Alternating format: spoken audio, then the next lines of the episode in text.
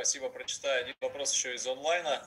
А вот по поводу переезда в городок 30 тысяч спрашивают, переехать в городок 30 тысяч человек из миллионника – это задача. Как адаптироваться? Ведь будет идти назад. Не надо переезжать, они к этому что нужно всем переезжать. Если вы все поедете, то там уже будет не 30 тысяч, а миллион еще один. Не надо перенаселять эти города и портить. Хорошо, уже живите в испорченных городах и проповедуйте сознание Кришны. Вот наша цель. По сути, мы в них не живем, мы просто находимся в них и проповедуем. Потому что какая там жизнь, Господи, в квартире?